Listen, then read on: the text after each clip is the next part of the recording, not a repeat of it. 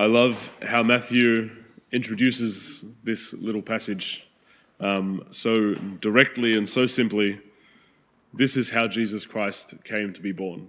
It's such a perfect line that just says, This is, this is what I'm here to tell you. This is what we're on about here in this moment. But I think it also can open up a, a greater significance of what these events mean for us because in our lives of following Jesus and trying to seek God's will and that each day, in some sense, we're also trying to let Jesus be born in our hearts, to let Jesus be born in our actions of love towards others. We're hoping that Jesus would be born and become present in our relationships and in our situations and amongst our church community. So when we hear that Matthew's describing that this is how Jesus Christ came to be born, we can also look at that and go, oh, this is, this is what we're actually trying to do in opening our hearts up to welcome Jesus. And of course, it's because Mary was able to welcome Jesus into her heart that, that Jesus was be able to be born in that way. And so we want to, each day and in each situation the Lord calls us into, to allow Christ to be born in that situation, in whatever way God's asking us to do that. So I want to look at this little passage through that lens and see what we can learn about how Jesus might be born in our situation, um, how Jesus might be born through our efforts at, at, following God's will. So we have Mary and Joseph betrothed to one another, and then Mary comes to be found pregnant. Um, and Mary, Mary knows that that's through the Holy Spirit, but it seems that Joseph doesn't exactly know that because he's, he's finds it a little awkward and, and is trying to deal with the situation delicately and going to divorce her.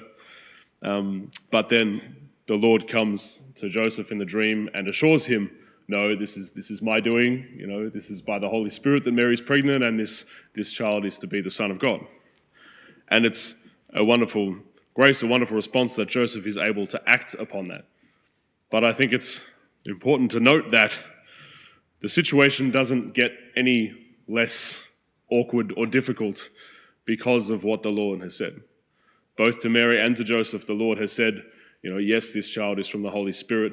You should you should look after him and you know um, and raise him and and that sort of thing. So Joseph, the Lord said, you should take Mary into your home and, and care for the child as your own son.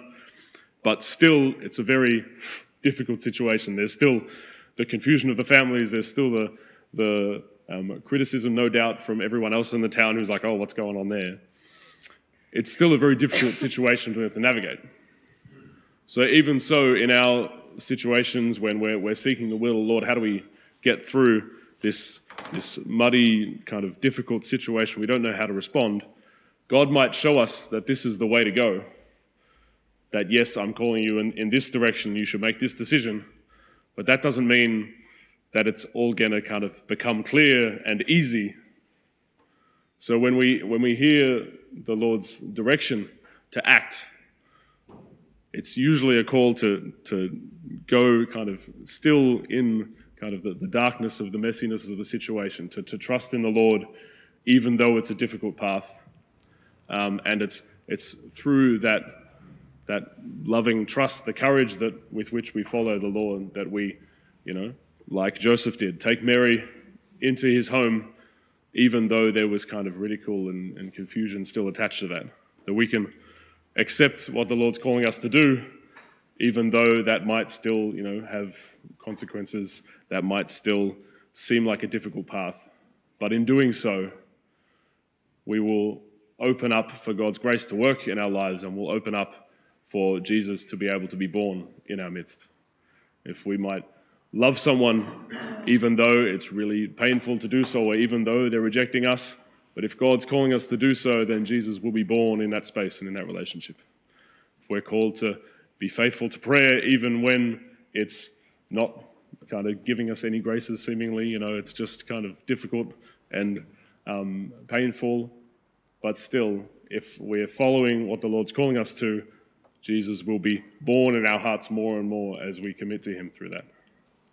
So, whatever way the Lord calls us to, to follow Him in this life, let's, let's be open to courageously and generously um, follow the Lord's prompt, even when it, when it might still seem difficult and still seem a little confused and awkward.